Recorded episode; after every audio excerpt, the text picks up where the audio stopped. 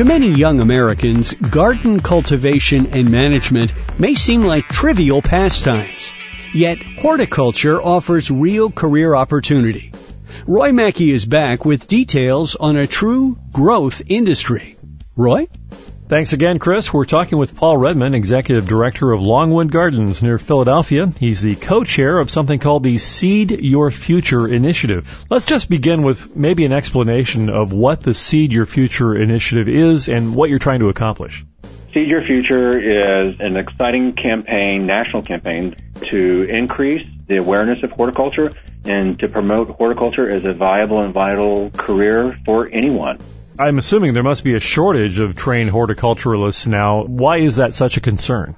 Horticulture is at the very nexus of everything that we depend upon. Currently, there is a lack of enrollment in undergraduate, um, two-year and four-year university and college horticulture programs leaving open many, many jobs that are out there. Last year alone, there was almost 23,000 agriculture jobs, of which horticulture is a part of, that were left open due to a lack of students coming out of university and college programs. Why do you think young people seem to not be as interested in horticulture as a possible career than perhaps previous generations may have been? Well, in our research, we were surprised to learn that there's actually a great awareness in general of horticulture out in the world. But as you dive down into the demographics and you get into that younger generation, there is a major disconnect that's occurring because there is a lack of horticulture and plant science curriculum that goes beyond the fifth grade.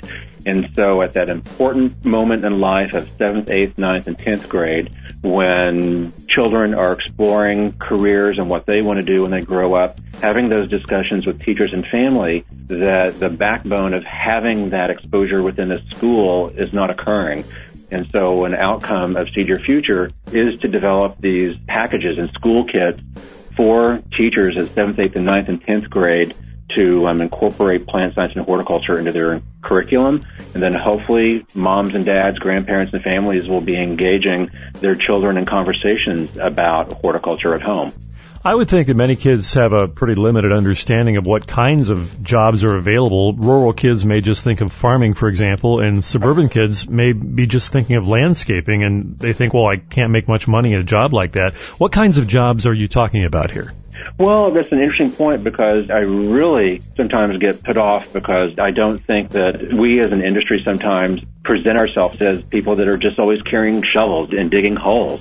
And we're far, far more than that career opportunities range from managing professional sports venues. If you think about it, those professional football teams, soccer teams, professional golfers, they are walking and playing on turf turf that has been developed, that has been managed, and it's being taken care of by professionals. So as a turf grass specialist and working in a professional sports venue, you could live in some very exciting places around the world. You could be wearing a white lab coat doing very sophisticated plant physiology and plant genetics research. Or you could explore a career in horticulture that's on the culinary side, growing herbs and vegetables that are the unique, high quality that chefs that are in four star and five star restaurants from around the world are looking for, and especially if it's locally grown stuff.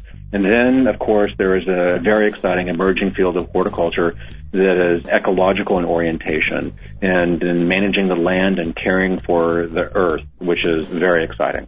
Let's say I'm a parent who has a couple of kids that maybe I want to expose them to at least, you know, a career option in this area. What kinds of suggestions would you have for that parent? First of all, I would encourage them to visit our seedyourfuture.org website where we have personal testimonies from current working horticulture professionals that are telling their story of why they love what they do and how they got to where they are in life. Then we have a comprehensive listing of university and college programs around the country that offer two-year and four-year plant science and horticulture courses of study. Then, of course, there are organizations like the National Junior Horticulture Association, 4-H, Young Master Gardeners, and FFA that are fantastic avenues for young people to get involved in and to learn about horticulture. Paul Redman, Executive Director of Longwood Gardens near Philadelphia, the co-chair of the Seed Your Future initiative. Thanks again for joining us on InfoTrack. Roy, thank you for your interest. And for InfoTrack, I'm Roy Mackey. And that'll do it for this week's InfoTrack. Thanks to our InfoTrack contributor, Roy Mackey. The executive producer of InfoTrack is Randy Meyer. Internet services provided by Pair.com. InfoTrack is produced by Syndication Networks Corporation. I'm Chris Whitting. Thanks for listening from all of us at InfoTrack.